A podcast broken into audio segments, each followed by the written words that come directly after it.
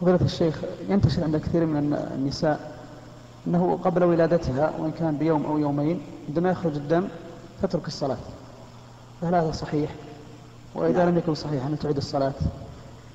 يقول العلماء رحمهم الله أن النفاس هو الدم الذي يخرج مع الولادة، النفاس هو الدم الذي يخرج مع الولادة أو قبلها بيومين أو ثلاثة مع الطلق، فإذا حست بالطلق وبدأ يخرج الدم معها فهو نفاس لا تصل، ولو كان قبل خروج الولد بيومين أو ثلاثة.